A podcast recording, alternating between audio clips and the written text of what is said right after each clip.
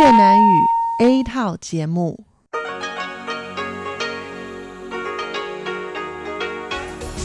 Đây là Đài Phát thanh Quốc tế Đài Loan RTI.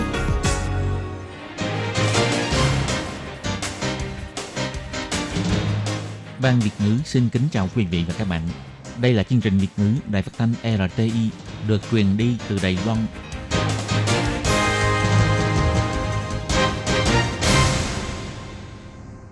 Anh xin kính chào quý vị và các bạn. Chào mừng các bạn đến với chương trình phát thanh của Ban Việt ngữ Đài Phát thanh Quốc tế RTI ngày hôm nay. Kính thưa quý vị và các bạn, hôm nay là thứ Sáu, ngày 6 tháng 9 năm 2019, tức nhằm ngày mùng 8 tháng 8 năm kỷ hợi. Chương trình hôm nay gồm các nội dung chính như sau. Mở đầu là phần tin tức thời sự Đài Loan, kế đến là bài chuyên đề, chuyên mục tiếng Hoa cho mỗi ngày, chuyên mục nhịp sống Đài Loan và kết thúc là chuyên mục nhìn ra thế giới. Để mở đầu chương trình, Thúy Anh xin được gửi đến quý vị và các bạn phần tin tức thời sự Đài Loan ngày hôm nay. Mời các bạn cùng lắng nghe phần tin tóm lược. Quan hệ giữa Đài Loan và Solomon có biến chuyển. Bộ Ngoại giao cho biết tiếp tục tích cực đối thoại với nhau. Đài Loan mong muốn gia nhập Hiệp định Đối tác Toàn diện và Tiến bộ Xuyên Thái Bình Dương. Bộ Kinh tế hy vọng nhận được sự ủng hộ từ Nhật Bản. Không để cho những người Hồi giáo đói bụng khi đến Đài Loan, máy bán hàng tự động dành cho người Hồi giáo tiến quân vào TICC. Không nên bị Liên Hiệp Quốc bỏ quên, Bộ Ngoại giao đưa ra đoạn phim ngắn Đài Loan là người bạn chân thành. Sinh viên trường Đại học Thanh Hoa đến quốc gia hướng năm mới thực tập, ngạc nhiên trước những tiềm năng của người nước ngoài. Mở cửa xe hơi gây tai nạn, người Đài Loan phát minh ra mở cửa xe theo hai giai đoạn. Và sau đây mời các bạn cùng lắng nghe nội dung chi tiết của bản tin này. Vừa qua, Ủy ban Ngoại giao thuộc Quốc hội quần đảo Solomon đã tổ chức phiên điều trần. Ngày 6 tháng 9, Bộ Ngoại giao Đài Loan bày tỏ, nội dung của phiên điều trần bao gồm trình tự quyết sách của chính phủ Solomon, nhưng đây chưa phải là kết quả duy nhất hay ý kiến cuối cùng. Bộ Ngoại giao và Văn phòng Đại sứ quán sẽ tiếp tục quan tâm chú ý đến tiến trình phát triển của sự kiện này và sẽ tiếp tục tích cực đối thoại với đối phương để nói cho người dân Solomon biết rằng duy trì mối quan hệ ban giao hữu nghị truyền thống với Đài Loan mới là cách làm thiết thực nhất, phù hợp với lợi ích lâu dài của chính phủ và người dân Solomon. Bộ Ngoại giao còn phát biểu một đoạn văn dài nêu rõ những nguy cơ mà chính sách một vành đai một con đường của Trung Quốc mang lại và tin rằng chính phủ và người dân của Solomon đều cảnh giác trước những chiêu trò lừa gạt trên quốc tế, những hành vi ngang ngược và những lời nói không đáng tin của phía Trung Quốc. Bộ Ngoại giao nhấn mạnh, Trung Hoa Dân Quốc Đài Loan vô cùng xem trọng mối quan hệ ngoại giao đã duy trì suốt 36 năm với quần đảo Solomon. Đài Loan sẽ tiếp tục giữ vững tinh thần ngoại giao đôi bên cùng có lợi, tiếp tục làm sâu đậm hơn mối quan hệ hợp tác trên nhiều phương diện với chính phủ và người dân của Solomon. Nhưng quan chức Đài Loan tại nước ngoài thì cho rằng mối quan hệ giữa Đài Loan và Solomon đang đứng trước nguy cơ tàn rã. Những diễn biến tiếp theo có vẻ không lạc quan cho lắm. Theo tin tức từ nước ngoài, bài phát biểu của hai nghị viên quốc hội là Peter Senel Agovaka và John Moffat Fukui đều đánh giá cao việc xây dựng quan hệ ngoại giao với Trung Quốc.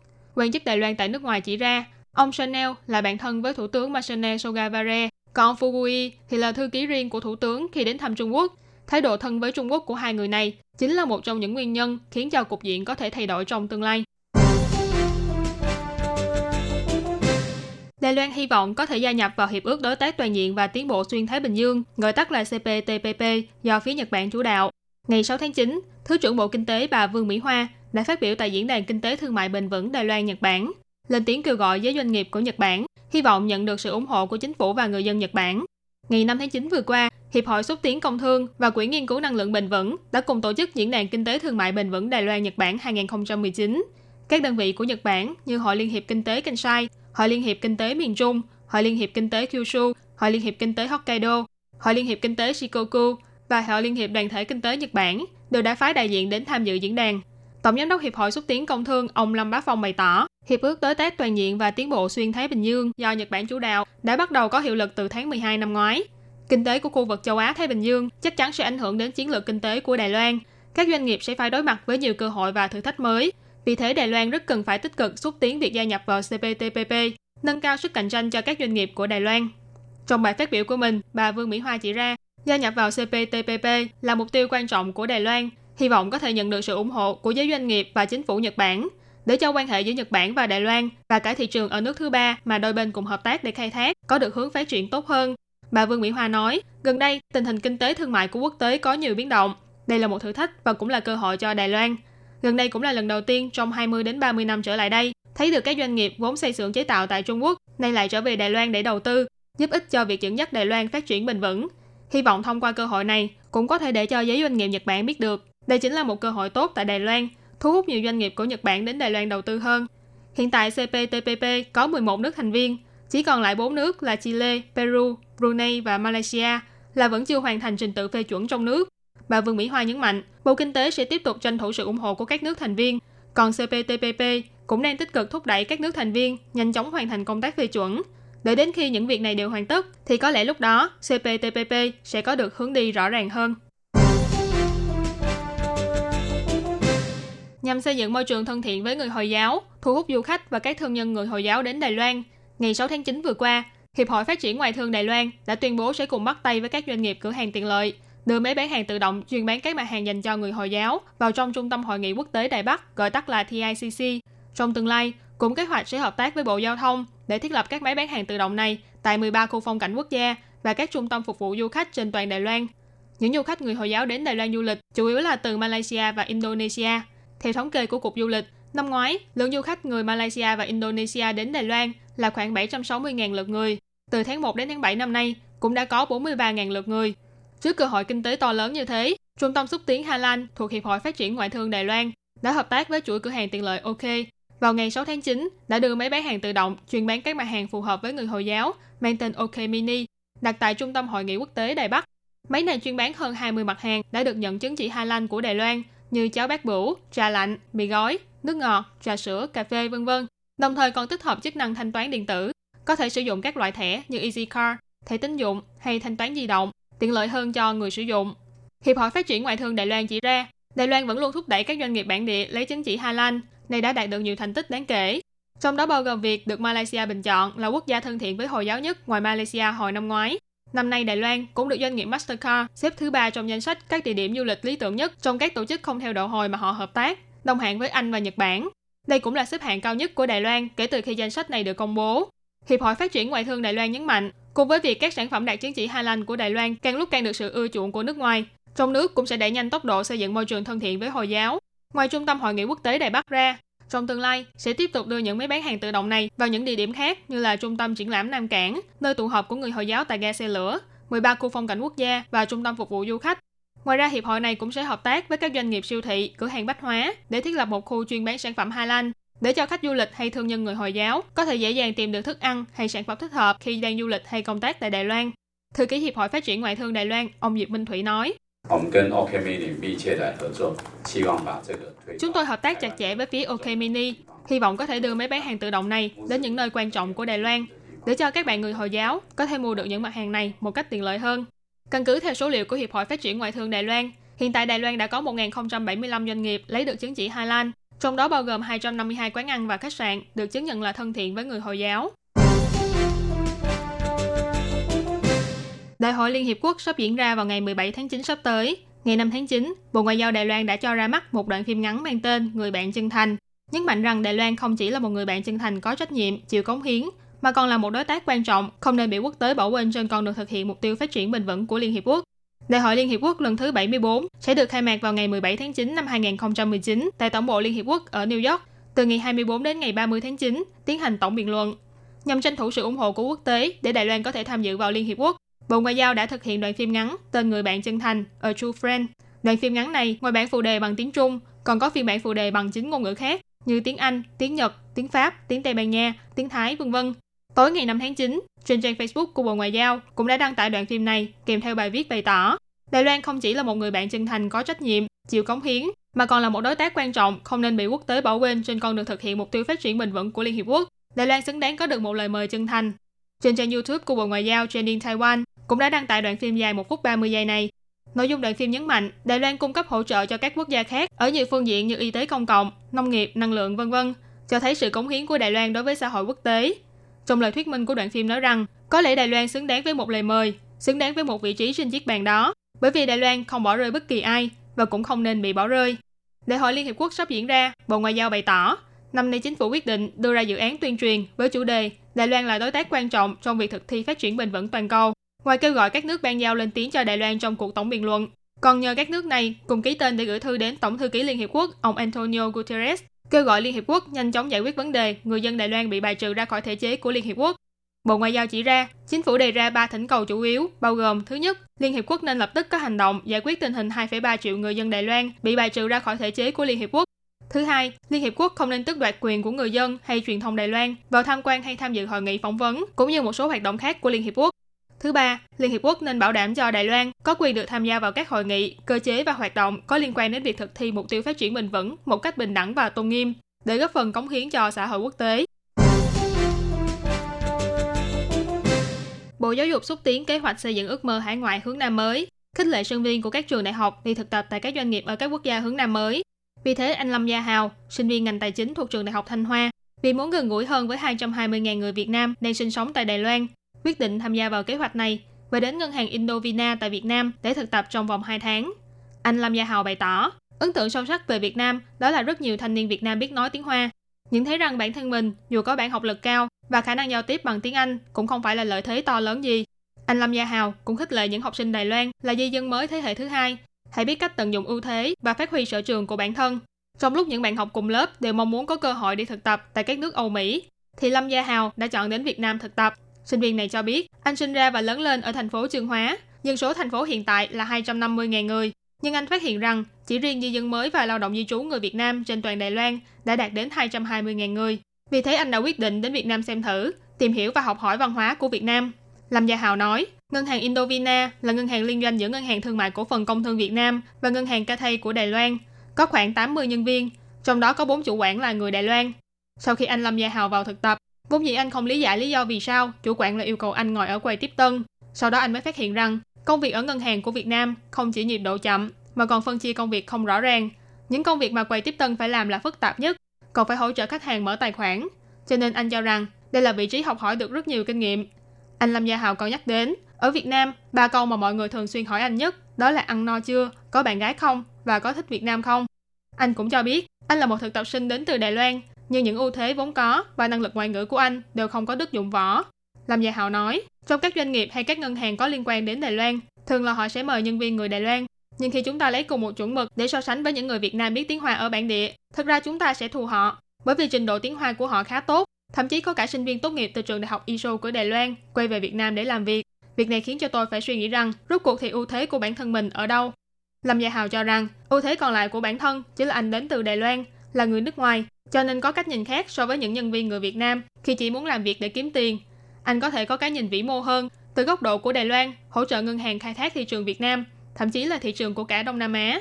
Vì vậy anh nhận thấy rằng thế hệ con em của những người di dân mới sinh sống tại Đài Loan có rất nhiều ưu thế vượt trội và đáng trân trọng. Sau khi tốt nghiệp, anh Lâm Gia Hào hiện tại đang làm việc trong một ngân hàng của Đài Loan. Có một số công việc khá giống với những gì mà anh đã làm trong giai đoạn thực tập. Anh rất cảm ơn Bộ Giáo dục bởi nhờ có những kế hoạch này đã giúp cho thanh niên Đài Loan có cơ hội được ra nước ngoài học hỏi, tiếp thu kinh nghiệm và sáng tạo ra những câu chuyện của riêng bản thân mình.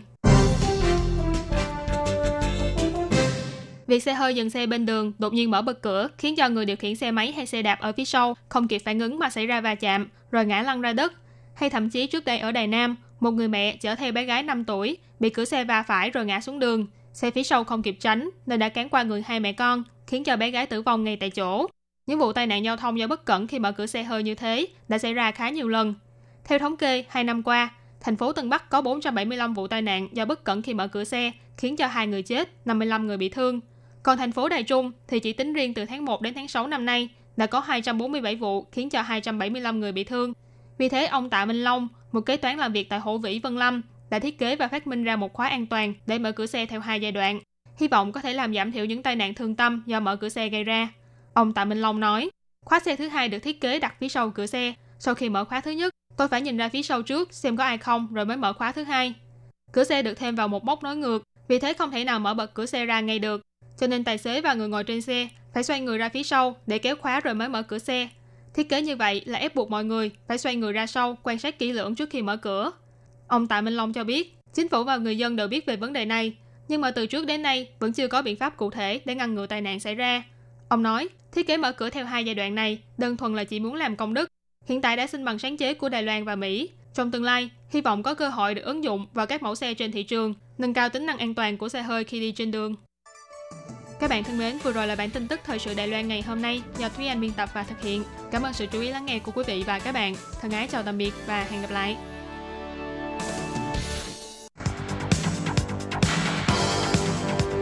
Đây là đài phát thanh quốc tế Đài Loan RTI, truyền thanh từ Đài Loan. Mời các bạn theo dõi bài chuyên đề hôm nay.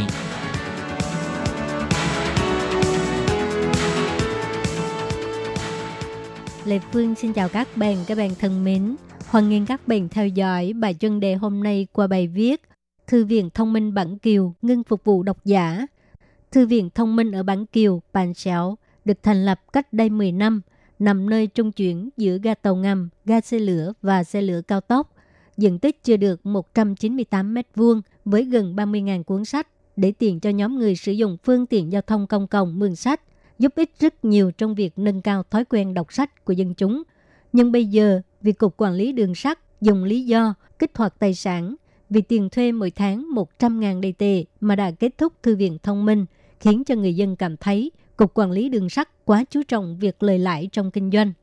Sau khi việc này được đăng trên báo, cũng chưa thấy các bộ ngành liên quan của Trung ương bày tỏ quan tâm, đứng ra hỗ trợ thương thảo hoặc là trích ra khoản ngân sách trợ cấp để cho thư viện thông minh có thể hoạt động bền vững và dùng việc này để làm gương cho công việc đẩy mạnh đọc sách, thiết lập thư viện thông minh tại các điểm sử dụng phương tiện giao thông công cộng, có ích cho việc đọc sách của người dân, nâng cao ý muốn đọc sách của người dân, thật là đáng tiếc. Bây giờ đã bước vào thời đại 3C, người dân Đài Loan lúc sử dụng phương tiện giao thông công cộng đã không giống như trước đây. Lúc ngồi xe luôn tranh thủ đọc sách, ngày nay đều là đeo tai nghe nghe nhạc hoặc là nói điện thoại di động một cách lớn tiếng. Trẻ em thì cầm máy tính bảng chơi trò chơi trên mạng. Nếu nhìn thấy người dân đọc sách lúc ngồi xe công cộng, có lẽ sẽ bị xem đó là người khác thường. Theo báo cáo về khả năng đọc sách của toàn dân Đài Loan trong năm ngoái, người dân Đài Loan sở hữu lượng sách từ 10 năm trước là 1,29 cuốn, tăng đến 2,2 cuốn. Đi vào thư viện mượn sách cũng từ 2,25 cuốn, tăng thành 3,3 cuốn. Nhìn từ những con số này thì tỷ lệ đọc sách tăng lên khá nhiều, nhưng trên thực tế mỗi năm chỉ tăng 0,1 cuốn và nhìn từ con số bình quân mỗi người chỉ mượn 3 cuốn sách thì thói quen đọc sách của người dân Đài Loan thấp hơn so với người nước ngoài. Trong bài lời nói đầu của bản báo cáo này, Bộ trưởng Bộ Giáo dục cho biết việc đọc sách là có liên quan đến khả năng cạnh tranh của quốc gia và cá nhân mỗi người. Bộ Giáo dục sẽ thông qua các loại chính sách tích cực xây dựng xã hội học tập suốt đời và cung cấp các tài nguyên khác nhau cho Thư viện Quốc gia Công cộng, trong mong người dân có thể tận dụng nguồn tài nguyên phong phú, bồi dưỡng thói quen tốt, qua đó nâng cao khả năng cạnh tranh của bản thân mình và sức cạnh tranh của quốc gia. Nhìn từ lời nói đầu này, có thể thấy được Bộ Giáo dục rất là chú trọng việc cải thiện việc đọc sách của người dân. Nhưng lúc Thư viện Thông minh ở Bản Kiều ngưng phục vụ thì lại không thấy sự quan tâm của Bộ Giáo dục. Điều này chứng tỏ rằng sự chỉ đạo và kinh phí trợ cấp trong chính sách thư viện của các huyện thị vẫn có chênh lệch. Thực ra, ngoài thư viện quốc gia thuộc sự quản lý của Bộ Giáo dục ra, thư viện của các huyện thị khác đều thuộc quyền quản lý của Cục Văn hóa chính quyền địa phương, chứ không phải của Cục Giáo dục. Vì vậy, Bộ Giáo dục thuộc cơ quan chủ quản trung ương và Cục Văn hóa thuộc cơ quan chủ quản địa phương đều không có mối quan hệ liên kết. Cho nên, chương trình nâng cao thói quen đọc sách mà Bộ Giáo dục đẩy mạnh chỉ có thể thông qua các trường học thuộc Bộ Giáo dục của địa phương để đẩy mạnh. Còn thư viện thành phố và huyện thì chỉ có thể dựa vào kinh phí có hàng của chính quyền địa phương đẩy mạnh hoạt động đọc sách và dĩ nhiên sẽ gặp phải vấn đề tiền thuê mặt bằng như thư viện thông minh Bản Kiều. Nếu không có sự trợ cấp của Trung ương thì không thể kinh doanh bền vững. Như Bộ trưởng Bộ Giáo dục đã nói, đọc sách là có liên quan đến khả năng cạnh tranh quốc gia, thì tất nhiên là phải do cơ quan trung ương tài trợ và đẩy mạnh – chứ không nên do các chính quyền địa phương dùng kinh phí và tài nguyên hạn chế để đẩy mạnh việc đọc sách. Cơ quan chủ quản trung ương nên lập tức tìm hiểu số liệu về con số mượn sách, số người đến đọc sách là bao nhiêu, nếu giống như các thư viện của thành phố và huyện khác, thậm chí là vượt quá giá trị bình quân, thì Trung ương nên hết sức mình ủng hộ. Một tháng chỉ có 100.000 đầy tệ, tuyệt đối không thể tìm ra được một nơi xây dựng thư viện rẻ như vậy. Đồng thời cũng có thể đánh giá mô thức này để xem xét có nên đẩy mạnh tại các huyện thị khác hay không, để cho người dân lúc đến các trạm xe, ga tàu có thể cầm trên tay cuốn sách để đọc. Hình ảnh này chắc chắn sẽ là phong cảnh đẹp nhất ở Đài Loan.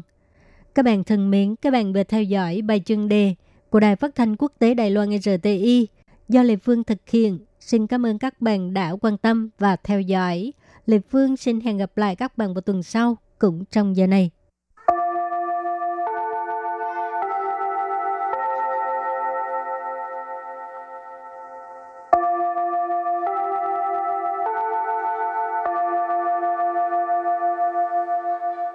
Xin mời quý vị và các bạn đến với chuyên mục Tiếng Hoa cho mỗi ngày do Lệ Phương và Thúy Anh cùng thực hiện.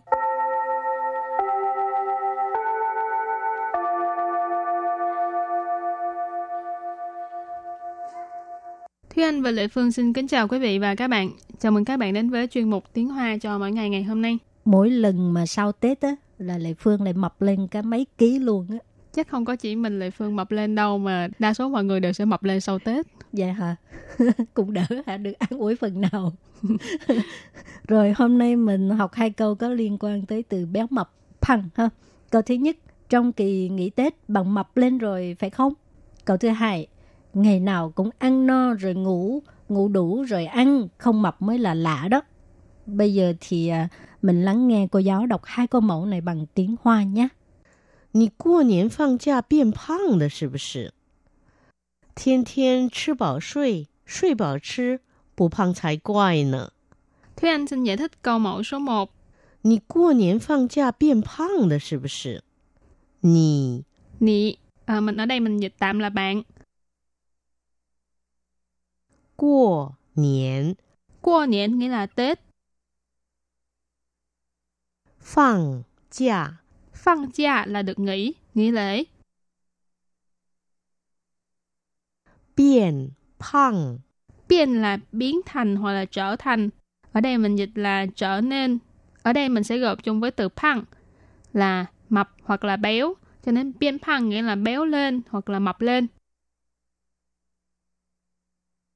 Sì bù sì.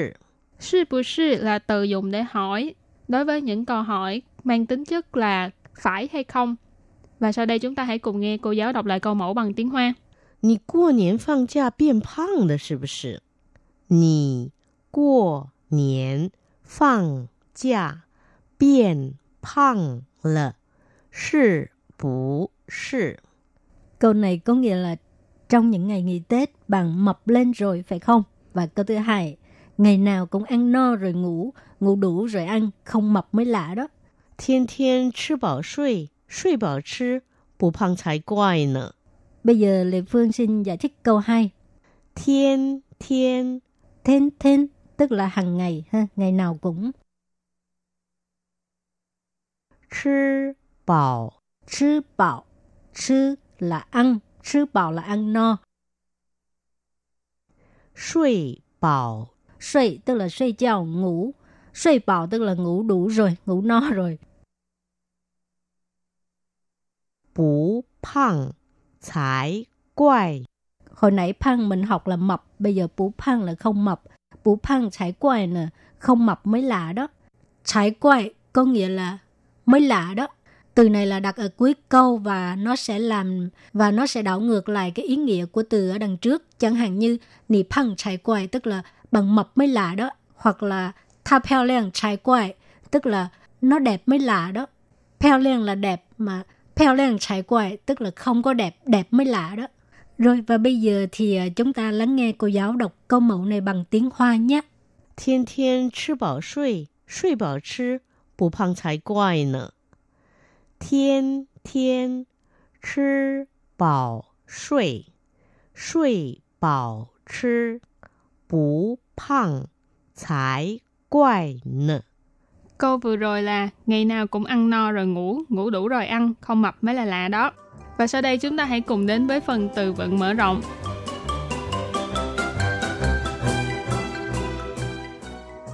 Sân thải Sân thải Sân thải nghĩa là thân hình.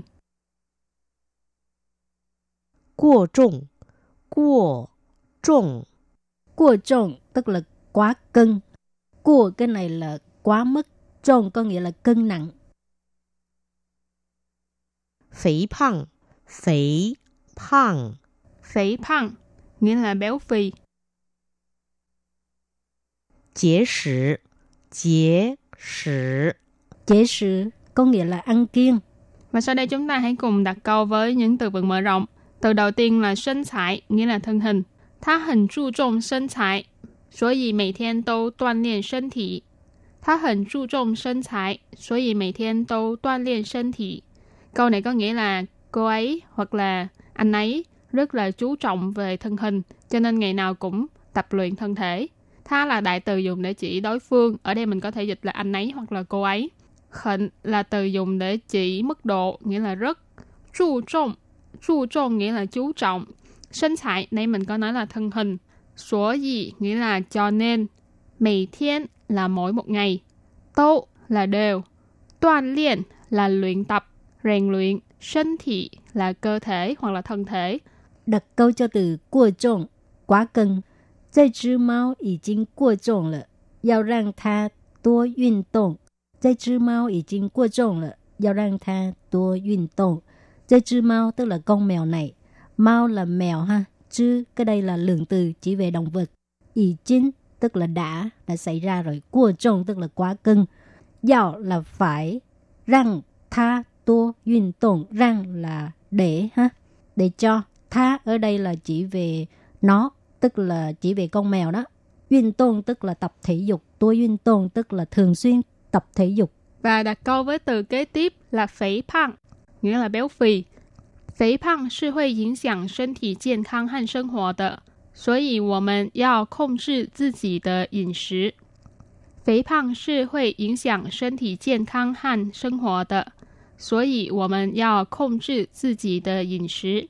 Câu này có nghĩa là béo phì có thể gây ảnh hưởng đến sức khỏe và cuộc sống, cho nên chúng ta phải khống chế việc ăn uống của bản thân.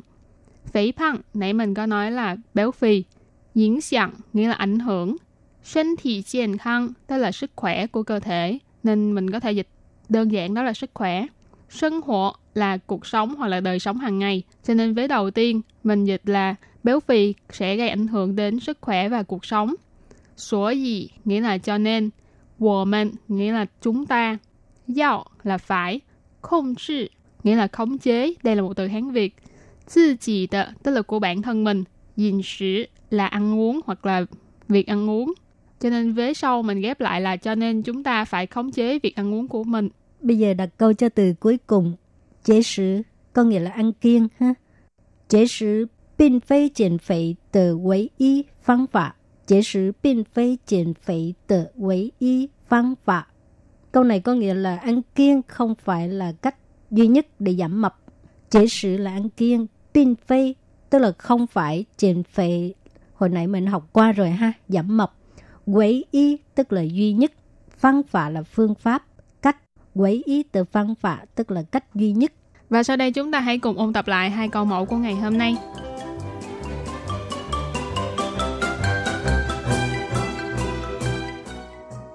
Nì qua niên phang giả biến phang là sư bù sư?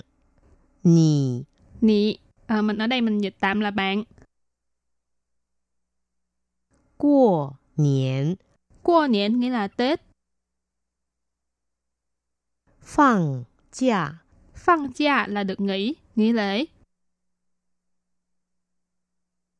变胖 Biên phăng nghĩa là béo lên hoặc là mập lên. 是不是？ Phải hay không? Và sau đây chúng ta hãy cùng nghe cô giáo đọc lại câu mẫu bằng tiếng Hoa. 你过年放假变胖了是不是？ Câu này có nghĩa là trong những ngày nghỉ Tết bạn mập lên rồi phải không? Và câu thứ hai, ngày nào cũng ăn no rồi ngủ, ngủ đủ rồi ăn, không mập mới lạ đó. Thiên thiên chứ bảo suy, suy bảo chứ, bù phăng chái quài nè. Thiên thiên, thiên thiên, tức là hàng ngày, ha, ngày nào cũng. Chứ bảo, chứ bảo, chứ là ăn, chứ bảo là ăn no. Suy bảo Sui bảo tức là ngủ đủ rồi, ngủ no rồi. Bú phăng chải quài. Bú phăng chải quài nè, không mập mới lạ đó. Bây giờ chúng ta lắng nghe cô giáo đọc câu mẫu này bằng tiếng Hoa. Thiên thiên chứ bảo suy, suy bảo chứ, bù phăng chải quài nè. Câu vừa rồi là ngày nào cũng ăn no rồi ngủ, ngủ đủ rồi ăn, không mập mới là lạ đó. Các bạn thân mến, bài học hôm nay đến đây xin tạm chấm dứt. Cảm ơn các bạn đã đón nghe. Bye bye. Bye bye.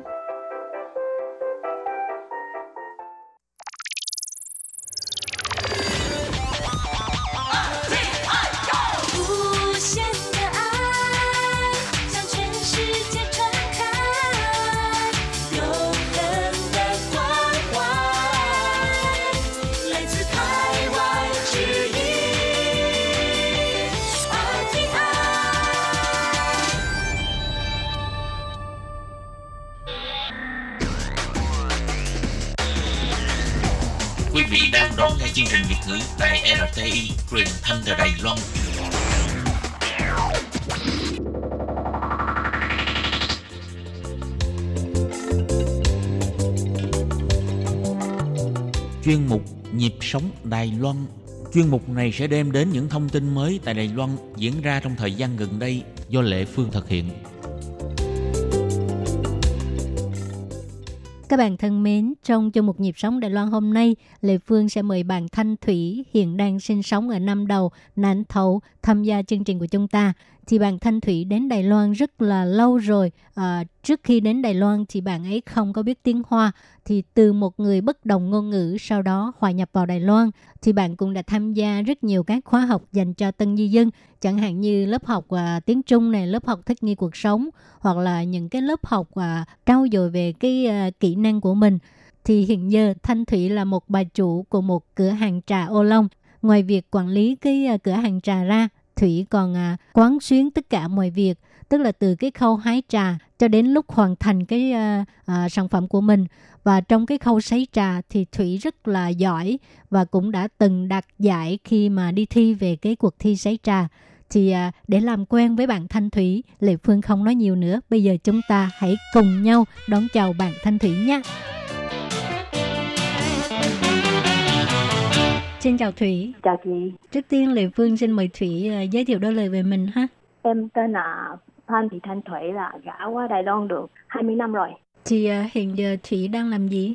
Em thì gã qua đây thì nhà tại nhà làm buôn bán trà, trồng trà, làm trà bán trà rồi giữ con à, coi tiệm vậy. Ủa vậy là có một đôi trà ở Nản Thổ hay sao? Em thì Nản Thổ có sang lại lưu cụ là 注入股啦，我们茶是在三林溪啊、梨山啊、大营那边。Chị hồi đó Thủy có tiếp xúc qua cái ngành này không? À, không có gì, không à. có tiếp xúc qua ngành này. Ừ, rồi từ không biết cho bây giờ kinh nghiệm dài dặn lắm rồi hả? Chị có thể kể về cái uh, việc làm của Thủy không? Cái công việc của Thủy là như thế nào? Công việc của em thì mình gã qua đây thì bắt đầu thì học về pha trà mà. Ừ. Nghề trà mình phải học biết cách thao Ờ, học cẩn thận đi thi đi thi lấy cái là bằng bằng bằng cấp uh, thao trà cô giáo cái gì xong trà? thi về trà đạo á à. em có thi qua và lấy lấy được cái bằng cấp rồi sau đó cái từ từ thích thích nghề trà thích nghề trà bắt đầu học hỏi học cách làm học ừ. cách sấy ừ. giờ tự tự làm tự sấy luôn đi ừ. thi trà thi tự em làm luôn khi ừ. đi thi cái cái uh, chứng chỉ đó là thi về cái gì bên đây mình mình trà một mùa trà à, một năm nó có hai mùa mà ừ. mùa xuân với mùa đông mới mới thi qua là một trà mùa xuân bên đây là nó có một hội lớn là để thi trà sấy á à. về nghệ thuật trà sấy à. À, người nào mà sấy ngon được uh, được hàng đầu hạng nhất á, thì được một ký trà được là ba trăm ngàn tiền đài thi thi đầu hạng nhất hả? Em uh, thi thi đi qua cái uh, thi cái đó thì được nhiều cái là thổ thần thôi. Ừ. hạng hạng đầu á. Ừ. vô hàng hạng nhất thì chưa vô. Hàng hàng đầu thì cũng cũng cũng cũng cũng rất là tốt rồi. Ừ. hạng nhất thì hạng nhất thì em thi loại trà đi quay trà nó nó là trà ô long mật ong á. Thi về cái gì? Cũng cũng đi thi luôn. Lấy trà đó mình làm tự mình sấy thì nghệ thuật của mình. Biết cách sấy á mình đi thi tức là người ta cái cái ban giám khảo là người ta uống thử uống, uống thử rồi, cái mùi thử. vị. Rồi rồi đúng đúng. Oh, rồi chọn ra cái cái loại trà nào thơm ngon nhất? Ừ. cái cách sấy là như thế nào? Có bí quyết gì không? Bí quyết thì nói thì được nhưng mà nghề trà nó nó, nó cái nghệ thuật của nó rất là khó. Mình ừ. đầu là mình phải biết biết uống biết khởi cái mùi nó. Cái ừ. mùi nó pha sao nó lên men đúng hoặc là không đúng. Lên men đúng nó sấy mới rất là ngon. À, cách sấy á cái đó cũng là cũng là một cái uh, nghiên cứu rất em sấy khác chồng em là sấy khác mỗi người à. nó có một cái bí bí quyết khác riêng ừ, hết ừ. là kinh nghiệm là ừ. mình phải làm mình mới tiếp tục mà... mình nói bằng miệng nó không có uh, đúng tự ừ. làm tự ừ. uống tự sấy mới có kinh nghiệm ừ. cái này là thi học từ ông xã hay sao thì mới đầu học thì ông xã ông xã rồi, từ từ mình nghiên cứu mình làm riêng của mình nghề sấy trà mình phải yêu thích là không ừ. yêu thích là học không có được là nó ừ. rất là ờ, một đoạn đường rất là cực mình làm muốn làm trà thành công ngon á phải có kinh nghiệm không có kinh nghiệm thì không làm ra được trà ngon à mà cái khâu ừ. quan trọng nhất là cái uh, khâu nào thì nói ra nghề trà Âu Long nếu mà làm được ngon thì trà một, một cách nào cũng là mỗi, mỗi cách làm mỗi trồng trồng trà cái cách quản lý cũng là quan trọng cái nào ừ. cũng là quan trọng hết tức là cái um, giai đoạn nào cũng quan trọng cũng có ảnh hưởng tới cái cái hương vị của trà hả? Đúng đúng đúng đúng. Thì chỉ là phụ trách về cái khâu sấy trà thôi hay sao? Sấy trà làm trà mình phải phụ làm trà lên men mình phải biết cách đúng.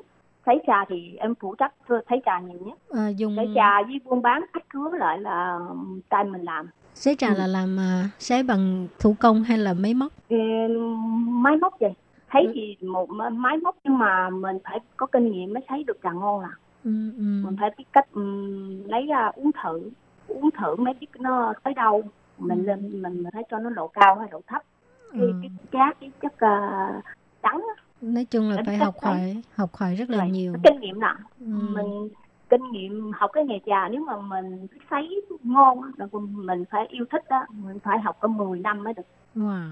ừ. cái cái cái nó như như là một cái nghệ thuật mình phải mình học càng ngày nó mới sâu sắc ừ. cái sâu sắc nhiều nó có sâu sắc khác nhau nữa mỗi ừ. cách trà nó làm là khác nhau hết mỗi mỗi lần sấy là một cái học hỏi đó thì à, đa phần là những người mà có à, một cái vườn trà mới mới sấy trà hay là mình có thuê người ngoài vô làm có thể chị ơi mình làm không nổi đâu ừ. mình phải uh, quản lý cũng muốn người cha là ừ. hái trà cũng muốn là làm trà cũng phải muốn người làm phụ là ừ. thì sấy trà tự mình làm là cái là nghệ thuật của mình cái nghệ thuật của mình làm cho khách hứa nó mà cảm động tự mình làm mới được vậy là chỉ có cái khâu sấy trà là chỉ có ông bà chủ tự tay làm lấy thôi hả tự tay làm lấy nó nó nó mới hay hơn nó khách khách hứa nó uống lâu dài hơn rồi ừ. chắc bận lắm ha thì nó nó bận thì cũng bận lắm chị có thích công việc của mình không? Thích chị. Ừ. thích mấy mấy mấy mấy không không có sợ cực khổ à. Chị thấy sấy trà cực khổ hay là hay là phải quản lý luôn cả một cái uh, sự nghiệp như vậy? Đến đầu thì cũng không biết cũng cực khổ là con cái này nọ ừ. tự mình bằng tay mình làm hết khách khứa con cái. Thì nói ra làm người đàn bà người nào cũng cực khổ một cách riêng hết. Nhưng mà phải biết cách suy nghĩ là. Chị uh, khách hàng là người Đài Loan ha dạ khách hàng người Đài Loan nhiều nhất ừ, có bán... tại tại tiệm trà tiệm trà này làm làm nhiều năm rồi à. một trăm năm hơn rồi wow. hồi xưa ông bà nội rồi tới ba chồng má chồng ừ. đời của mình là đời à, bốn đời rồi bởi vì cái cái cái nghề tại sao em thích là cái nghề truyền thống á nó cái cái cái truyền thống của nó làm ra trà rất là ngon ừ. uống ừ. mình cảm động uống làm cho con người mình thoải mái mà nó ngon nó uống vô nó nó nó cô lòng mình nó khô mà nó ngọt nó dễ chịu. Ừ. nó làm cho con người mình thoải mái nữa. Phải biết cách làm là cái đó là ừ. cái truyền thống rất là hay. Bởi vì mình mê là mê cái đó đó sợ không sợ cái tật. Chị có thể giới thiệu về cái ờ, tác dụng của trà ô long của gia đình thủy à, đối với sức khỏe không? Ô long mỗi ngày nó nó uống nó nó nó làm cho con người mình không có bệnh. Mỗi ngày phải uống phải phải biết uống trà ngon nè. Phải biết cách mua trà ngon với người ta không làm kêu bằng là kêu bằng là làm tự nhiên nó nó nó nó những đừng có bỏ nhiều hóa học hay là trồng trà là, là phải quản lý rất là tốt ừ. là quản lý tốt và làm trà tốt mỗi ngày uống uh, mình làm xong nếu mà mỗi ngày uống một ly đối với con người mỗi người rất là sức khỏe rất là tốt nó nó nó làm cho con người mình uống vô đó là kiểu bằng nó giải độc á ừ. uống là ừ. uống vào buổi sáng hay là vào lúc nào có uống trà nào. Nếu mà uống trà xanh không có sấy á thì uống buổi sáng. Uống trà xanh buổi sáng nó không làm cho con người mất ngủ. Còn ừ. nếu mà mình uống quen á trà gì cũng ok rồi là trà gì cũng được hết trơn. Mỗi ngày uống là, là mình không sợ mất ngủ. Còn nếu mà mỗi ngày không uống á, thì mình phải uống buổi sáng. Ừ. để bụng không hả? Hay là phải có ăn gì lót dạ? Ê, trà sấy thì mình bụng không thì uống cũng được hết á. Nếu mà trà xanh á mình phải ăn ăn no rồi uống. Nó tốt hơn còn trà sấy thì nó sáng mình dậy mình khỏi ăn mình thao là uống không có sao hết. Chủ yếu là nó cải thiện về mặt nào? Cái đó lên mạng là biết liền à. Ừ. nói về ô long nó làm cho con người cho mà cái sức khỏe uống trà ô long nó trên mạng nó có giới thiệu hết tại mình không không dám nói nhiều cái này là, uống trà nó gọi là thuốc mình không được nói nhưng mà ừ. trong sách thì thời xưa nói là uống trà trị rất là nhiều bệnh gì đó mỗi ngày mình uống nó nó, nó giải độc mà giải độc là ừ. như ăn những cái chất uh, hóa học hay gì đó nó nó hơi giải ừ. làm bớt bớt những cái độc trong con người mình nó ra ừ. rồi có cho con uống không đẻ ra là cho uống rồi mấy tháng là cho Ủa? uống rồi dạ hả Ừ. hai đứa ba đứa là em có ba đứa con. Đứa lớn thì học uh, học đại học cấp 2 rồi đứa thứ hai thì học um, cấp 1 ừ. còn còn đứa nhỏ thì mới mới học uh, lớp mẫu giáo à. Mà cho uống hết. Cho ừ. uống rồi cho nó hồi nhỏ mình phải cho nó uống rồi mình dạy cho nó cách thao. Nhỏ mình nó dễ dạy là lớn rồi đến đến nhỏ nó biết rồi lớn rồi mình không cần dạy. Lớn thì khó dạy lắm. Còn nhỏ mà đã muốn truyền nghề cho con rồi hả? À, không truyền nghề nhưng mà đối với cái cái uh, nhà trà cái trà nó nó đối với uh, sức khỏe cũng rất là tốt. Cho nó uống quen ừ. nhưng mà uống trà cũng là rất là hay. Nếu mà còn nhỏ biết học trà biết thao trà cách uống trà nó nó cái nó học cách thao trà làm cho những đứa trẻ nhỏ nó rất là uh, đậm thấm là kiên trì là thao cái hũ trà mà ngon á. Hồi nhỏ nó học biết cách thao vậy làm làm cho một đứa bé nhỏ nó rất là trở thành một uh, người có đạo đức vậy ừ theo ý em là từ nhỏ biết cách uống trà vậy rồi nó mỗi mỗi uh, thứ sáu thứ bảy không có đi học là còn ngồi chung với cha mẹ uống trà á rồi mình ngồi uống trà chung rồi nói chuyện nó rất gia đình rất là hạnh phúc ừ. Ừ. cho nên uh, cái niềm hạnh phúc của cô thủy là cả gia đình quay quần bên nhau thưởng thức trà của mình tự làm ra ha rồi rồi ừ. đúng rồi rồi thì cái trà ô long có thì có bán ra ở thị trường việt nam không tính về việt nam làm đó nhưng mà con còn nhỏ quá không có ai cũng thích lắm thích về Việt Nam quảng cáo về trà tươi Việt Nam nhưng bên đây nó trà rất là tốt cho sức khỏe là ừ. thích nhưng mà chưa chưa có cơ hội ừ. vậy thì có nghĩa là mình xuất khẩu trước bán sang Việt Nam chưa chưa bán cho bạn bè uh, bạn bè bà con thôi à chứ chưa có ở bển xuất khẩu ở bển bán Vậy bây giờ công việc của Thủy tức là chăm lo cái việc bán trà, sản xuất trà. Ừ. Này cũng đủ bận rộn rồi. Mình, chồng thì chồng thường nó ở bên bán Trung Quốc nhiều năm rồi. Mình bán trong những shop lớn ở Thượng Hải. Bởi vì chồng đi hoài à, có mình ở nhà giữ con rồi giữ tiệm phải sấy trà không có rảnh. Ừ. Chị thấy cuộc sống Đài Loan như thế nào? Ừ, cuộc sống Đài Loan cũng rất là thích. Ở đây sống con người rất là người ta cũng tốt lắm. À, hồi mới sang Đài Loan á, thì có gặp khó khăn gì không? mới cả qua Đài Loan thì trước tiên là cái phần là nói nói tiếng là mình không biết nói. Bất đồng ngôn ngữ. ừ, bất đồng ngôn ngữ là khó khăn một cách chỉ là văn hóa nó khác hết khác thiệt hết. Ăn uống cũng khác nữa. Mới đầu thì cũng nhớ nhà buồn nhớ nhà bắt đầu đó là có con có con thì mình à, đỡ buồn rồi. Lúc đó thì nhà buôn bán mà mình phải gắng học hỏi nhiều hơn học ừ. tiếng biết tiếng bắt đầu mình mới thích hợp cuộc sống ở đây mới hiểu được nhiều hiểu được nhiều mình mới mới không có gì khó khăn tức là mới mới đầu sang cũng phải bỏ ra công sức để học tiếng rồi sau đó mới uh, bắt đầu hòa nhập vào cuộc sống ở đây ha ừ. ừ học tiếng nè rồi mình đi tham gia rất là nhiều bên đây nó, nó hồi xưa nó rất là nó đối với người người những cô gái Việt Nam gả qua đây nó nó nó những mở cái cái uh, những lớp học dạy rất là nhiều mình ừ. đi học là uh, làm vỏ sách những bằng tre là rồi ừ. nó dạy cho mình làm những cái gì những cái cái cái cái hộp mà làm những cái con thú vật rất là đẹp nhiều lắm nó dạy bên đây nhiều lắm rồi mình đi học học cho đừng có nhớ nhà Ê, học từ từ những cái đó làm rất là đẹp nhưng mà không không tốn tiền ừ. rồi mình tham gia rất là nhiều xã hội nhiều cái mình mới qua rồi mình phải đi giúp đỡ những mà chị em mới gả qua bên đây ừ. những người, người mới gả qua mà khó khăn không biết nói mình phải dịch dùm rồi ừ. thấy người ta khổ mình giúp đỡ vậy đó ừ. Ừ. thì à, đối với những người mà mới à, sang Đài Loan á, thì có có những lời nói nào dành cho các bạn đó không có em nói thì thì mình mới quả ra thì mình phải có chồng thì phải theo chồng trước tiên là phải uh, chịu học hỏi là học hỏi đối với mình rất là tốt mình đừng có sợ học hỏi ừ. càng học nhiều đối với mình càng tốt buồn á thì mình đi quen biết những người Đài Loan những người uh, quen biết nhiều rồi mình mới học hỏi nhiều. Ừ. những cái lời khuyên rất là chính xác. Cảm ơn thủy rất là nhiều nha. Cảm ơn ừ. chị cảm ơn chị. Rồi rồi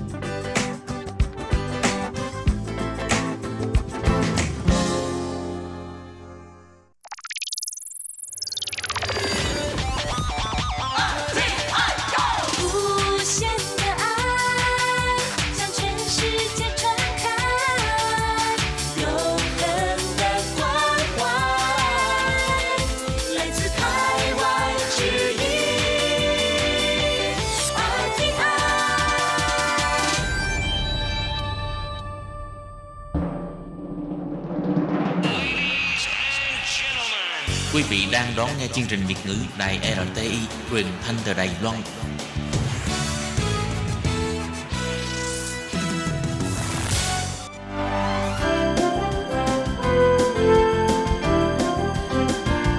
Xin mời quý vị và các bạn đến với chuyên mục Nhìn ra thế giới. Chuyên mục này gồm những nội dung liên quan đến quốc tế,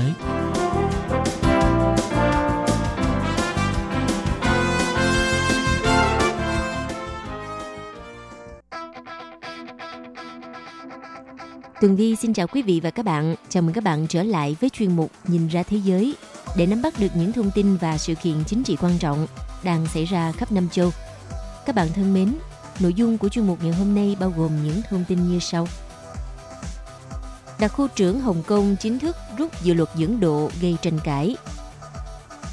Tiếp theo là bài phân tích Trung Quốc đang mất dần sự kiên nhẫn đối với Hồng Kông – Thủ tướng Anh thất bại trong cuộc bỏ phiếu tại Hạ viện về Brexit. Cuối cùng là Trung Quốc và Triều Tiên nhất trí tăng cường hợp tác song phương. Sau đây xin mời các bạn cùng theo dõi nội dung chi tiết.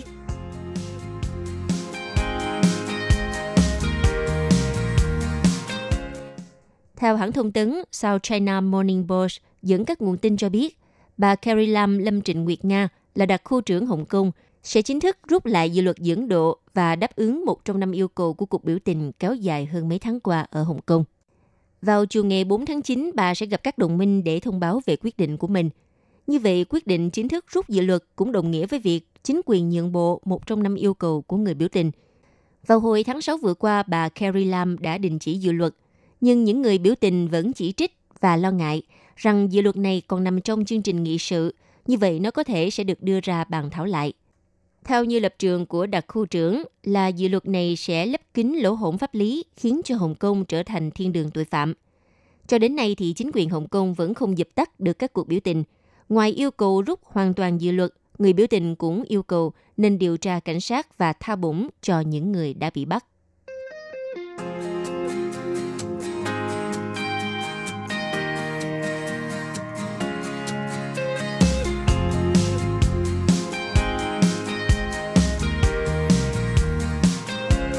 Thưa các bạn, trước những cuộc biểu tình liên tiếp xảy ra tại Hồng Kông, đại diện của chính quyền Bắc Kinh cho rằng tình hình bạo động ở Hồng Kông là một dấu hiệu của hành vi khủng bố chính trị.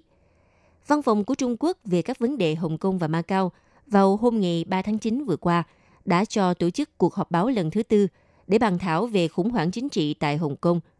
Ba cuộc họp báo trước diễn ra vào các ngày 29 tháng 7, 6 tháng 8 và 12 tháng 8 vừa qua – như vậy, hơn 3 tháng biểu tình tại thuộc địa cũ của Anh quốc, xung đột giữa chính quyền đặc khu và người dân vẫn chưa được giải quyết, nhưng bạo lực thì tiếp tục gia tăng. Phát ngôn viên của văn phòng của Trung Quốc về các vấn đề Hồng Kông và Macau, ông Giang Wang mô tả tình hình vẫn rất phức tạp và là dấu hiệu của khủng bố. Như vào ngày 31 tháng 8 cuối tuần vừa rồi, người biểu tình một lần nữa phong tỏa các tuyến đường dẫn đến sân bay quốc tế Hồng Kông – theo báo The South China Morning Post đưa tin, thì à, những người biểu tình cực đoan đã ném ít nhất 100 quả bom xăng vào các lực lượng cảnh sát. Và cảnh sát thì bắn trả bằng 240 viên đạn hơi cay, 92 viên đạn cao su, 10 viên đạn bọt biển vào dòng người biểu tình. Cảnh sát cũng đã công bố rằng ngày 2 tháng 9 có 1.117 người đã bị bắt kể từ khi khủng hoảng nổ ra vào hồi tháng 6. Trước việc yêu cầu đòi rút lại dự luật dẫn độ, người biểu tình Hồng Kông đã đưa ra 5 yêu cầu cho đặc khu trưởng Hồng Kông. Bàn về những yêu cầu của người biểu tình dành cho đặc khu trưởng Hồng Kông bà Lâm Trịnh Nguyệt Nga Carrie Lam, phát ngôn viên văn phòng của Trung Quốc về các vấn đề Hồng Kông và Macau, ông Giang Quang khẳng định những yêu cầu này phải dựa trên luật pháp. đồng thời đã lên án những người biểu tình cực đoan vì đã làm gián đoạn cuộc sống của người dân và sự thịnh vượng của Hồng Kông nhằm phục vụ lợi ích cho chính họ. Về phía người biểu tình, họ đã đưa ra 5 yêu cầu cho bà Carrie Lam Lâm Trịnh Nguyệt Nga. Trong đó có việc chính thức rút bỏ dự luật, lập một ủy ban điều tra hành động của cảnh sát đối với người biểu tình và cải cách chính trị. Nhưng tại cuộc họp báo vào hôm ngày 3 tháng 9, ông Giang Quang cho rằng trong một xã hội có luật pháp, mọi yêu cầu đều phải dựa trên quy định luật pháp. Người phát ngôn Giang Quang còn lên án các phần tử cực đoan đã cố tình gây rối loạn cuộc sống người dân và sự thịnh vượng của Hồng Kông nhằm phục vụ cho mục đích của mình. Ông Giang Quang cho rằng hành động của người biểu tình giờ đây không còn liên quan đến dự luật dẫn độ nữa, mà đang nhắm vào chính quyền Hồng Kông. Đặc biệt, ông Giang Quang gọi đây là hành động khủng bố chính trị. Còn theo một phát ngôn viên khác của văn phòng của Trung Quốc về các vấn đề Hồng Kông và Macau, bà Xu Luyin cho biết, Bắc Kinh luôn ủng hộ cảnh sát và chính quyền đặc khu trừng phạt những người có liên quan gây ra bạo lực tại thành phố này. Nhưng nếu tình hình tiếp tục leo thang và đạt đến đỉnh điểm mà chính quyền địa phương không thể đối phó, thì chính phủ trung ương Trung Quốc sẽ không làm ngơ và có thể giúp đỡ chính quyền Hồng Kông theo các điều khoản được quy định trong luật cơ bản. Bà Xu Lưu Yên đã trích dẫn điều 18 trong đạo luật căn bản. Theo đó, luật pháp trung ương có thể được áp dụng tại Hồng Kông nếu thành phố này tuyên bố tình trạng khẩn cấp. Tình huống này sẽ cho phép Bắc Kinh gửi quân đội tới đặc khu. Bác bỏ luận điểm cho rằng việc huy động quân đội sẽ chấm dứt hệ thống một quốc gia hai chế độ. Bà Xu luyen nhấn mạnh, quân đội chỉ được huy động một khi tình hình ở Hồng Kông vượt ngoài tầm kiểm soát của chính quyền địa phương. Vâng thưa các bạn, Hồng Kông đang chứng kiến một trong những thời điểm hỗn loạn nhất trong 14 tuần vừa qua của phong trào chống chính phủ. Người biểu tình đã đốt lửa, ném bom xăng vào cảnh sát chống bạo động, trong khi cảnh sát thì bắn trả bằng đạn hơi cay, đạn bọc biển và sử dụng dùi cui bạo lực. Những người biểu tình đang làm tê liệt hệ thống giao thông, chống lại cảnh sát và ảnh hưởng đến cuộc sống của người dân. Họ cũng đã sử dụng vũ khí gây chết người và thông tin cá nhân của 1.600 cảnh sát đã bị rò rỉ trên Internet. Ông Giang Quang, phát ngôn viên của văn phòng của Trung Quốc về các vấn đề Hồng Kông và Macau phát biểu. Ban đầu tôi không hiểu thế nào là đôi bên cùng chịu thiệt hại. Khi tôi biết rằng đó là chết cùng nhau, tôi có thể cảm nhận được mùi vị của khủng bố trong tình hình này. Hiện tại thì các tuyến đường dẫn đến sân bay quốc tế Hồng Kông đã bị tê liệt, sân bay cũng bị phong tỏa, Mới đây có hàng ngàn học sinh và sinh viên Hồng Kông đã tham gia bãi khóa nhằm góp thêm tiếng nói biểu tình đúng ngày đầu tiên của năm học mới. Theo phát ngôn viên Xu Luyin cho rằng, các nhóm đối lập đang kích động các cuộc đình công và cố gắng truyền bá tư tưởng biểu tình đến trường học. Trong một cuộc họp báo mới đây về tình hình khủng hoảng của Hồng Kông, bà Xu Luyin nói, những người trẻ tuổi này đã bị sử dụng như quân bài đàm phán trong cuộc đấu với chính quyền – Đồng thời, giáo viên nên là người giáo dục học sinh chứ không phải là truyền bá những ý tưởng chính trị. Ngoài ra, vào hôm ngày 2 tháng 9 đã xuất hiện một đoạn băng ghi âm cho thấy đặc khu trưởng Hồng Kông Lâm Trịnh Nguyệt Nga Carrie Lam nói trong một cuộc họp kín rằng bà sẽ từ chức nếu được lựa chọn vì đã gây ra sự tàn phá không thể tha thứ với Hồng Kông. Tuy nhiên, trước khi bắt đầu cuộc họp Hội đồng Hành pháp vào sáng ngày 3 tháng 9, khi đối diện với thắc mắc từ truyền thông, bà Karilam Lam Lâm Trịnh Nguyệt Nga khẳng định bà chưa bao giờ có ý định từ chức hay chưa bao giờ nêu ra đề nghị được từ chức với chính phủ Trung Quốc. Theo bà thì trong đoạn ghi âm, bà chỉ đơn giản muốn cố gắng giải thích rằng chuyện từ chức không phải là một lựa chọn dễ dàng. Nhưng khi được hỏi liệu có phải chính phủ Trung Quốc ngăn bà từ chức hay không, thì bà Lâm nói rõ chính bản thân bà đã chọn ở lại vị trí đặc khu trưởng để giải quyết tình hình và bà đã bác bỏ ý kiến rằng sở dĩ bà không từ chức được là vì chính phủ đại lục không đồng ý. Hiện tại nhiều quốc gia trên thế giới đang đưa ra lời kêu gọi Hồng Kông nên đối thoại. Ngoại trưởng Úc ngài Maris Bayen kêu gọi các bên nên kiềm chế và chấm dứt bạo lực trong thành phố Hồng Kông, đồng thời gửi lời rằng chính quyền Hồng Kông nên lắng nghe người dân. Theo bà Bayer, người dân Hồng Kông có mối quan tâm chính đáng và phần lớn người biểu tình đang thực hiện quyền biểu tình của họ một cách hòa bình. Theo tờ The Australian dẫn lời của bà Bayan nói, Chúng tôi kêu gọi kiềm chế và nỗ lực đạt được giải pháp hòa bình thông qua đối thoại.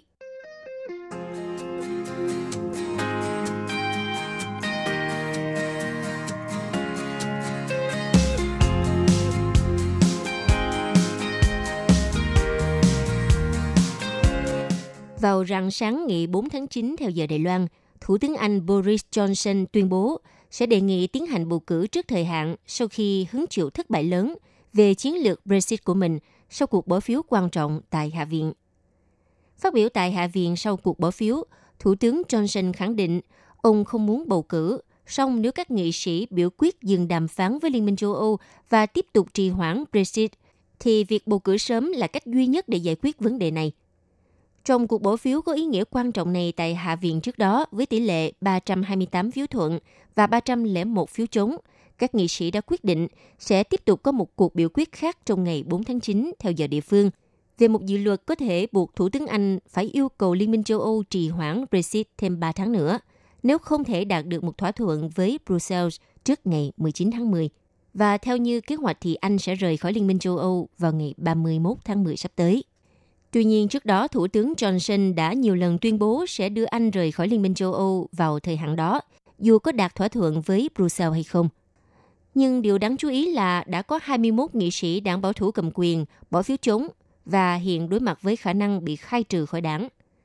Trong 21 nghị sĩ này có nhiều gương mặt nổi tiếng như là cựu Bộ trưởng Tài chính Philip Hammond, cháu nội của Winston Churchill Nicholas Somers và nghị sĩ lâu năm nhất Kenneth Clark. Vài phút sau thất bại trong chiến lược rời khỏi Liên minh châu Âu, chính phủ Anh thông báo sẽ chi thêm 2 tỷ bảng ngân sách để giải quyết các vấn đề do Brexit. Theo thông báo thì số tiền này sẽ được dùng trong năm sau khi mà London rời Liên minh châu Âu cho những dự án như biên phòng và hạ tầng cơ sở cảng.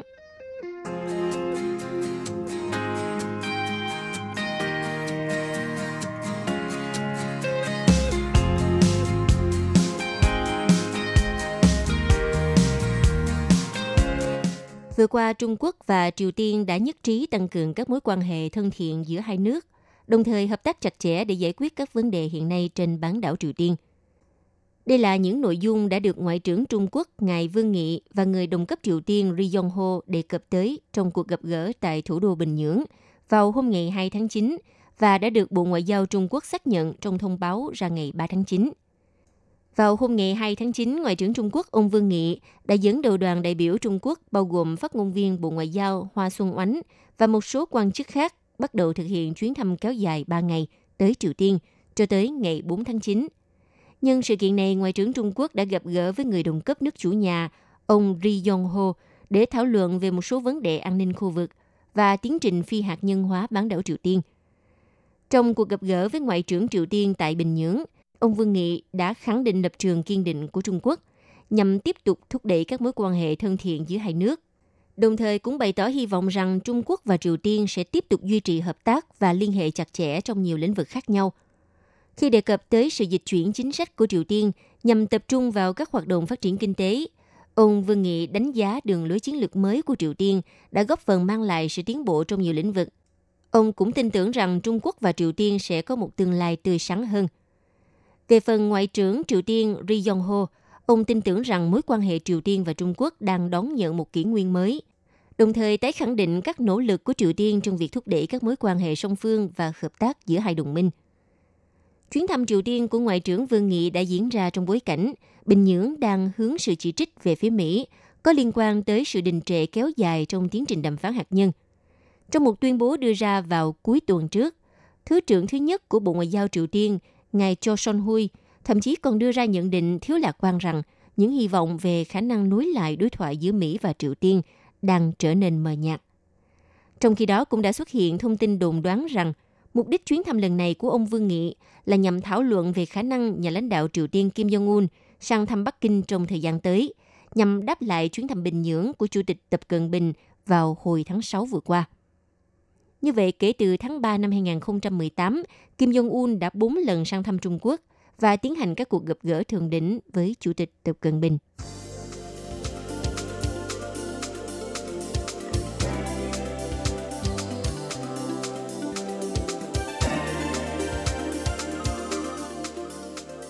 Quý vị và các bạn thân mến, vừa rồi là chuyên mục Nhìn ra thế giới do Tường Vi biên tập và thực hiện. Xin cảm ơn sự chú ý lắng nghe của các bạn. Hẹn gặp lại trong chuyên mục tuần sau cũng vào giờ này. Bye bye!